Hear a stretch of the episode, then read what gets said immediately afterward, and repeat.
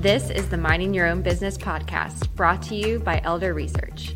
Each episode will bring in data and analytics gurus from around the world as they regale us with their data analytics stories and enlighten us with their secrets for how to turn data into actionable insights. Now, here's our host, Evan Wimpey, who will guide us as we dare to mind our own business. Hello, and welcome to the Mining Your Own Business podcast. I am your host, Evan Wimpey, and today I am very excited to introduce our guest, who is Kathryn Walter. She's a senior operations research analyst at Avista, Avista being an energy company. And we've had guests from a lot of different industries here on the show so far, but this is our first guest in, in, in energy at all. Uh, so we're going to learn a lot about what Kathryn does there, how analytics get applied. Excited to have you on the show, Kathryn. Thanks so much for coming. Hey, thanks for having me. All right to kick things off, can you give us a little bit about your background and how you ended up at Avista? Sure. So my background going way back is I have a bachelor's in OR from the U.S. Coast Guard Academy. Did not know what OR was when I decided to do it, but it was the math department, and I liked math, and then realized, oh, I really like this. I then did a search and rescue coordination. Then the Coast Guard sent me full time, paid for my master's uh, at Columbia, which is a great deal. And then I did human resources analytics at Coast Guard headquarters at that point, I was like, I really like this OR stuff. This is great. I I want to keep doing this. And in the Coast Guard, it's not a career path. So it was like, well, guess I got to leave. so I left. Um, I became an optimization consultant at Ortec in their office in Houston, where I helped with optimization problems for a few years. Um, also did some professional development uh, teaching of courses.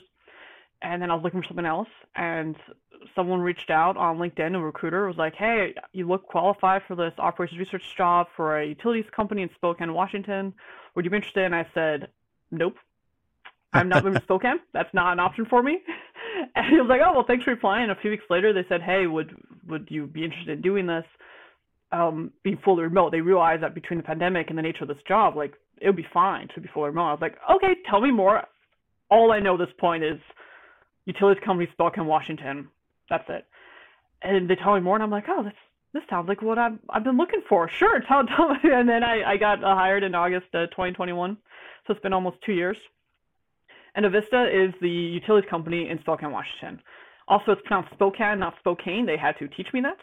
And Spokane, if you don't know where it is, is near the Idaho border on the eastern side of Washington State. Because I, they also had to teach me this, so I had to learn a lot because I, I never had reason to know before. Um, and at the time I lived in Houston, I now live outside Washington D.C. It's still fully remote. Still have no plans to move to Spokane because it's just not, not an option for me for personal reasons.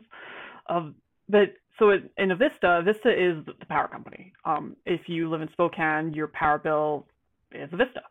Um, and that's that's it. That they've been around since 1889. Um, we have about 1,700 employees. And I'm the first and currently only, and therefore the best ever operations analyst at the company.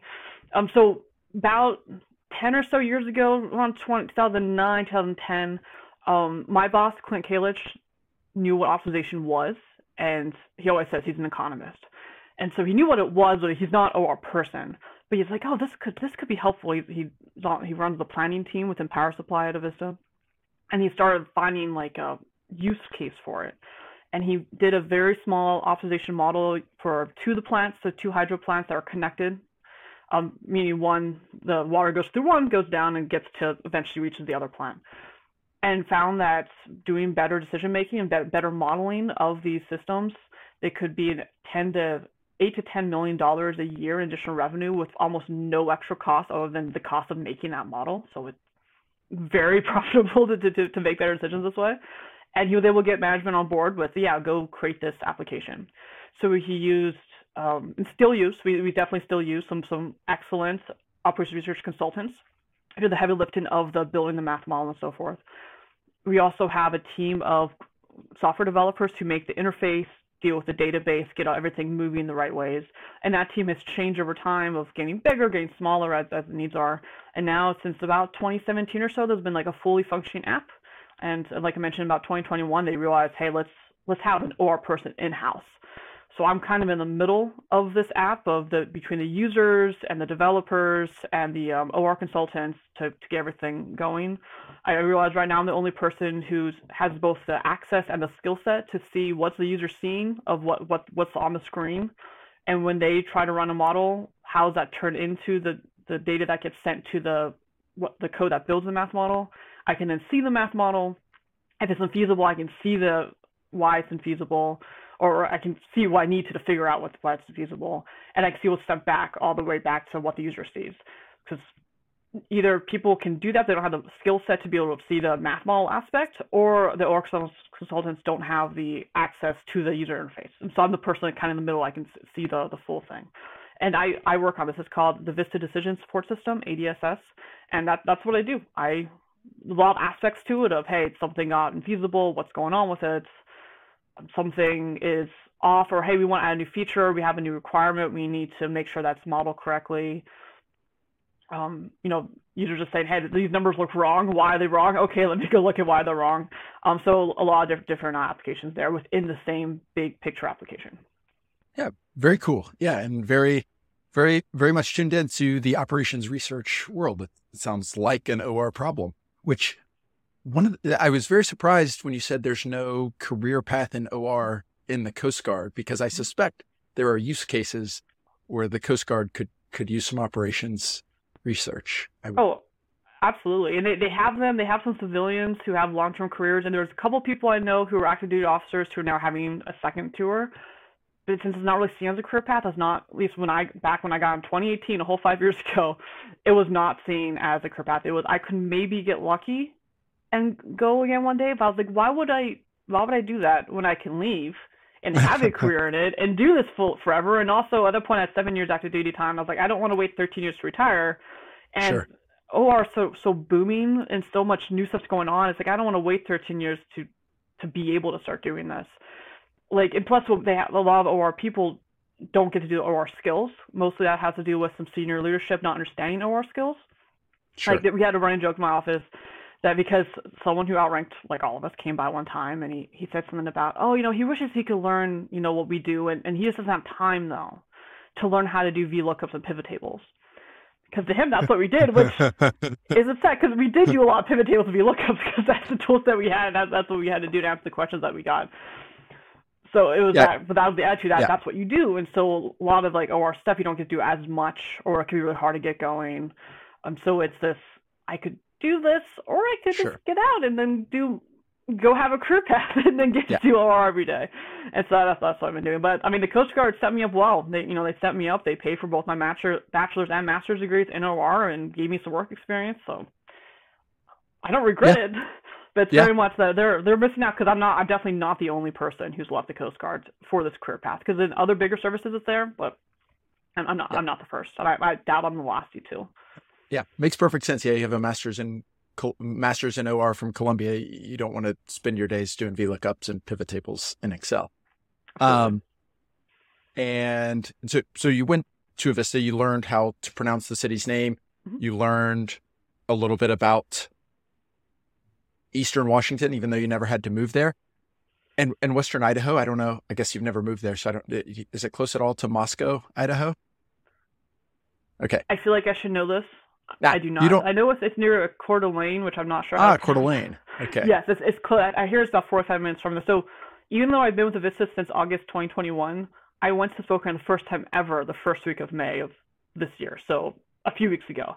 It was very exciting. Right. It's very people were very nice there, way nicer than I expected. Like I didn't think people would be mean, but I was like, people are friendly. Everyone's talking to me and having conversations well, the, with everyone you're in the DC area. Everybody's outside of there is, is relatively nice. My little shot at, at the, the national capital region. Yeah. But I guess, I, I guess to, to get us closer back on track, you, you, you learned a little bit about the company, but presumably you had to learn about a little bit about hydroelectricity, how oh, yeah. dams work, how things work. So can oh, you yeah. talk a little bit about that growth and yeah. experience? Well, well, just like I didn't know how to how to pronounce Spokane or where it was on a map, I also was not aware that people still use hydroelectric power. I didn't know. I'm I'm from Georgia, and then I was in the military. Like this isn't something that comes up, so I just didn't know that it's very much still a thing. And we also do more than just hydroelectric. We also have thermal plants, and we have some solar and some wind things. We also we, we model all of it but I yeah I had to learn all of it. Uh, but luckily, um, my manager is just like, yeah, I know you don't know this stuff. That's okay. We're not hiring you for that knowledge. We're hiring you for our knowledge. We can learn yeah. everything else. And so I've learned a lot um, by talking to people, by seeing it, by just reading things. And as I've need, I, I still don't know a lot, some stuff I it's more of a I'll learn it as I need it. And but yeah, I I, I didn't realize this, and I, I should have realized this. but it's one thing I never thought about with the power. You know, you have to have everything balanced all the time, and you can't just have a whole bunch of extra power hanging out. And you also need to always be ready to move up the system up and down within a few minutes or almost instantaneously. So you have to account for that in your generation and everything else. I didn't realize this, so when we modeled that, so there's all these things that I had to learn that just I feel like this is one of the beauties of operations research is that it's so industry neutral. You can apply it to anywhere, and you just have to learn what you need to learn about it in order to apply it. Because the the concepts are the same. You know, the how to make a nonlinear function linear enough that you can plug into a mixed integer linear program. That's the same wherever wherever industry you're in Yeah, I, I think that's a great, a very generalizable point too. Uh, we we had a, a, previous guest. I actually the the most recent guest we had uh, is in the pharmaceutical industry. When they were growing their analytics team, there they were deliberately looking to hire people outside of the pharmaceutical industry so that they came in fresh mindset, being able to look. It sounds like you were sort of targeted being outside of of you know, the energy sector, the energy industry, because of the the, the mathematical skill sets you had there and you come in and you help build and maintain and, and apply this this optimization work this is going on 10, 10 years ish that this has been a vision but uh, how old did you say avista is on the order of 100 years old mm-hmm. so they've been solving this problem without operations research maybe specifically for a long time so are are folks eager to do things better? It sounded like you had a champion, your your boss was, but mm-hmm. is that is that sort of across Avista? Yes, I'd, I'd say so. People are eager to do things better, and it comes down to you know the the bottom line of if this works to make more money, it's a for-profit company. Of course, why wouldn't we do that? Um, but people aren't necessarily don't they might not have the time to go, hey, let's just brainstorm. How do we do more analytics? How do we do more stuff? Because it's just outside of their realm of what they're doing. But when it comes to, you know, if, if it's working, then sure. Because so while what we're doing, you know, we're making these decisions, use, or I should say we're supporting the decisions using ADSS. We're supporting the decisions optimization, but these are decisions people made, you know, for, you know, like you said, decades, 100 years before ADSS started. So it becomes this, is it help, is it doing the same thing? First of all, like if we're not doing the same model they're doing, they're not going to use it. So they're doing the same thing isn't improving it. So there's constant feedback between me and the other people who work on the model itself and then the people who are using it to actually make those decisions of is this still making sense you know is this supporting what you need to support you, are you getting what you need out of it you know oh you you want a user interface to show something that we don't really have to optimize okay well we'll get this user interface for you because we want you to be in the one place we don't want you to have to have you know we're not trying to make your life more complicated we're, we're trying to make this you know easier so if it's easier and it's also helping people are going to embrace it yeah i I, I think that's a good mantra. If if it makes it easier for somebody, then then they're they tend to embrace it. Have um, I'm thinking back. You know, I've never worked in energy, but in the consulting space, touch a lot of different industries, and oftentimes there's you know maybe the optimal technical solution is not something that makes things easier. People are willing to embrace. I'm curious if you've you've seen that either something that you've built or, or tuned or decision support. He said this would be the right way to do things, but it's hard to get the change management or the buy in from the people who are flipping the switches or opening the day. Obviously, I have no idea how hydroelectric energy works either. Uh, but for the people who are actually trying to use the decision support system, do you have to do you, do you have to sometimes step back from what may be technically optimal just to get something that that people appreciate and people trust and people use? Absolutely. Yeah, because if it's not if it's not following what they expected to, they're not going to use it, of course. And even if we we find out what we're saying to do is better, if they don't believe it, we're not and we can't convince them. So we, we had that recently where we have some. Um, I have to keep this very general. Sure. But but we had had a new a, a newish feature feature and we had this going for a few months to help make certain decisions, and it was taking a lot longer than it should have. Like it should have been pretty instantaneous. It's taking hours to run, and it got to the point that the people using it were going, "Why are we waiting for this? Like we're not even getting the answers we thought we'd get."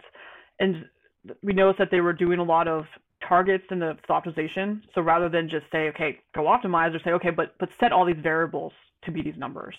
and they kept messing with them to try to get the numbers they wanted. Because in the end, they had the schedule that they were looking to get, and that they were trying to make the opposition do the same thing. And there's sometimes there'd be constraints that they weren't aware of, or, or we weren't modeling the the best, or things that we were told is always true that might not be as always true. So it wasn't didn't need to be as hard of a constraint as it, it was. It had, came down to okay, if they're not going to use it, what will they use? what will they? And it's matter of matter we we created something that was pretty much just redoing the calculations they had on spreadsheet. But if that's what they're going to use, okay. Um, we got to keep working on the original thing to make it so that it is usable. But if it's not, if it's if there's some issue with it, even if it's just taking too long, makes them not use it, then yeah, we're not gonna try to force it, and then we're just create a disconnect. They're just gonna make their thing anyway.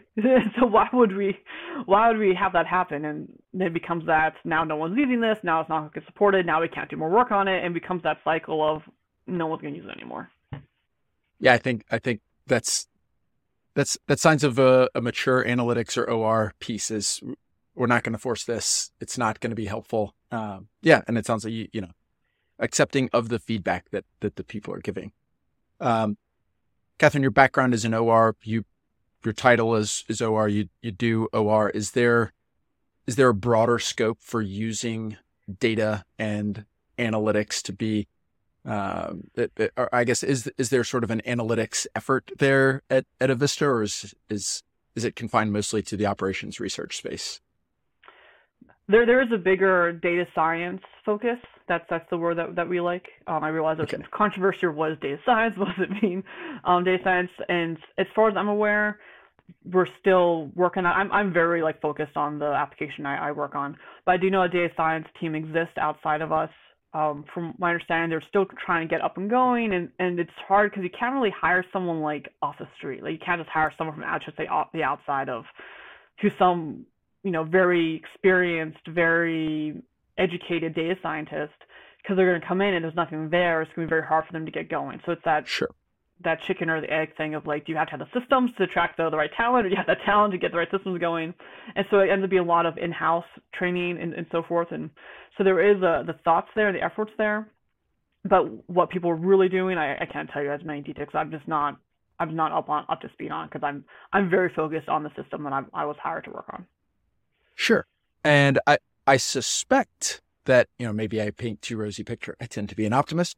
Um, but your, your decision support system and the work that you've done, and it sounds like really incorporating the, the user experience to it, that's going to help to generate some buy-in. It's a lot easier to have, uh, you know, the next analytics thing when you are very happy with an, some analytics that, that are already underway and already making your life easier. Yeah. Oh, absolutely. Especially because you know, we have the tools now. So we have, um, you know, we, we have all these like things we do in Python, developers who can and use that. We also have a Gurobi license that we that we use mostly for this. But it's hey, if someone has like a very small model and they want to test it out, I can run it for them on, on my computer with a license on it and and do it faster than them using whatever other software they might be using. So we have the tools there. It's definitely a, oh hey, what if we did this? What if we do this? And sometimes it comes down to the time of do I have enough time to work on something? Does someone else have enough time to explore something? But we, it's very nice to have the tool set and have the the thoughts there of hey, let's do something more. Awesome. And on, on the time, time is scarce. You are the one and the only and the best, of course, uh, operations research focused person at Avista. Does the does the team look to grow? Do you what, what does it look like for somebody else to come in? Do you, are you sort of growing operations research talent within? And I, I'm thinking about a lot of our audience as they're sort of starting up. Maybe it's not in operations research, but it's in some analytic endeavor and they've had some success and they want to expand. And where's, what are the things that you need to think about as you sort of expand the capabilities and really the size? Yeah. So first is budget. We, as much as we like to hire a whole team of our people to really focus on this and do more stuff, we might not have the budget right away. And so that's what's holding us back right now. It's there's definitely a hey, it'd be nice to have another person, but it's not a we're not in a place of oh my gosh, we need another person right now. But we're not we're not sure. there yet. Um, but that that is already um, a concern that if once we get there, you know, will we have the, the funding for it? Um, but there is there is a, a general plan. I should say thoughts not there's nothing in writing, but plan that eventually we'll be able to grow the team of OR people. And I'm always trying to educate everyone around me about the different things we're using of hey this is why we're doing this or this is like optimization there's a I gave a very basic training recently of what mixed integer linear programming is. I had a whole example because I'm from Georgia about like Waffle House and um, like optimizing the what you're going to buy at Waffle House if you have to be there for 24 hours. I had a whole thing. Um, oh, is that public? Is that shareable? Surely I, I it's can, just all star all star special all yeah. all the way down, right? Yeah. Well, so I'm also vegan, and I was ah, like, okay, if I went to Waffle House because I gotta go, yeah, as as a as a person from Georgia, that's just where you go. What's vegan on the menu? There's only two things, and so it becomes this: if I only have the two things I can eat, and I'm going to be there for 24 hours because I won a bet, now I have to do this. I don't understand the idea of losing the bet and having to do this, but if I won a bet and have to do this, what would I eat in order to also get the right amounts of like you know, calories, protein, not too much salt, so forth, and something like that. So that, that was the example I used of just like, hey, this is what's going on here. This is why it's working. This is what happens when something's infeasible. This is what this means. And that's, so it's just trying to get that base understanding of what is this optimization thing. It's not just, oh, we're just making really decisions. It's, no, there's optimizations that certain type of math and certain things happen behind the scenes of and just trying to get more people on board with those ideas. And eventually I try to have more people who are operations research analysts specialize in this type of math we do student projects sometimes. We just sponsor a project at George Washington University and have them look at one of our inputs of, hey, can we do a better job modeling this? If it's a student project and we realize the student project might not have, you know, the answer for us, but it's those sure. those little things that we have that I was like, hey, it'd be nice to look at this one day. Sure, we we can find the students to, to to to do that for us, and then interesting for us to, to see what they come back with, and hopefully interesting for them, and it, it works out that way. Very cool. And then if if one day in the future the budget's there and the appetite is there, you've got a network of folks who are familiar and hopefully have enjoyed doing fun and interesting work. Absolutely. Doing doing work other than uh, shifting cells in an Excel spreadsheet or or pivoting them. Um, yeah, very very exciting. And I, also from Georgia, love the love the Waffle House example. I think that's a very accessible example. Really cool. Um, so you've had you've had some success there at Avista. At some point, that the team may grow. I'm curious if you know you've been there for on the order go, going on two years now. Mm-hmm. Um, you've learned a lot about the industry. You've gotten to do some very fun stuff. If, if let's just say the budget is now Kathryn's to decide and the team is now hers to decide, and you can point your OR efforts at any problem that you want, uh, realistic or pie in the sky, whatever it is. Uh, where where would you go? What what do you think would be the the interesting the the Kathryn problem to solve? I think I would expand ADSS way bigger than we have it now. So, f- for example, we have a lot of predictions that we use, of course, because we're making decisions for the future. We have these predictions of like, you know, weather and different, um, you know, when the snow's going to melt to bring the water into the rivers, all these things. I would do a lot more. We we basically just get these predictions given to us as inputs. I would see if we can do a lot more analytics to better predict those things. Um, predictive maintenance to then when should we do maintenance, but also how's that to affect the bigger system? And really, because we, we do have that a bit in right now in the system of like, if we have all these outages we need to do, how do we best optimize the scheduled outages? But I would make it all one big model. It might take longer. If we get enough machines, enough people working on it, we could probably make it much more reasonable. And then bring in more of the people so people can like have it on their phone going, hey, what does it look like right now? If I made this decision, what would that look like? Because you know, at, at like a plant, someone might go, okay, we need to do some maintenance. We got to shut down the plant for however many hours or days it's going to be to, to do something. And they might only be able to see something like the overtime budget of if we do it right now, how much that would cost in overtime versus if we wait a couple days. That, that might be all they see because why wouldn't they? That that be the only thing they see. But show the bigger system. Okay, if you shut down for this time, how does that affect everything else around the overall system? And then be, bring that power optimization to people to see oh hey, if, if we just waited a day or we did a day earlier, whatever it might be, we'd actually save the company a whole lot more money. Um, or it might be a better system overall for these other reasons and just be able to get more users and also have even more analytics um, leading into the, the the inputs of the prescriptive analytics. Awesome. I think that's a great vision. And I think generally in operations research or, or data science analytics, people using data writ large, having a vision like that is such a is such a good thing. When you're when you're champion, when your business comes to you and looks for ideas for where to implement or what what could we do next, it, it sounds like you've got a backlog of ideas. You've got a lot of things where you could point efforts, things that you can do. Uh, and I suspect they're a lot better fleshed out than you know than you have time to talk about in in a, in a five minute podcast question. Uh, but that is super interesting. I think that that's a great generalizable advice for other people to to do that as well. Not just think about your current problem, but what what could be next. Um, and Kathryn, I I do want to put you on the spot for for one last thing. Uh, I, I saw you give a talk at a INFORMS Business Analytics conference earlier this year. It was very good. I really appreciate it. Thank you for doing that. I hope you do more conferences and and and spread the word. Um, and it's it was this wasn't the only thing that made it memorable, but you shared some math jokes, and I'm a bit of a jokester myself. So, do you have any any jokes on uh, front of mind that you could share for the audience here? Sure. So I've I'll, I'll give you two jokes. One that I think everyone should just sneak into their presentations and when you say you got to just stop and just stare until someone realizes it's a joke. Make sure they laugh. Tell them to laugh if they don't, and then before you move on. Which is anytime you show a graph, you go, you know, I can optimize and I can analyze. Graphing is where I draw the line. and then you show a line graph. If you do it right, it kills. Otherwise, people just stare at you, which also can be fun. Um, and then, and, and here's a joke for for people to just tell to their friends and their family. I highly encourage it, and I expect to hear back from everyone how, how much this this joke went well at the, the dinner table. Why do teenagers only travel in groups of three, five, or seven? Because they can't even. oh, Kathryn, thanks so much. That's a great teenage, uh, angsty teenage voice that you can't even. Thanks so much, Kathryn, for for coming on the show today. Super interesting topic really glad you're able to share it with us. Kathryn Walter from uh, from Avista.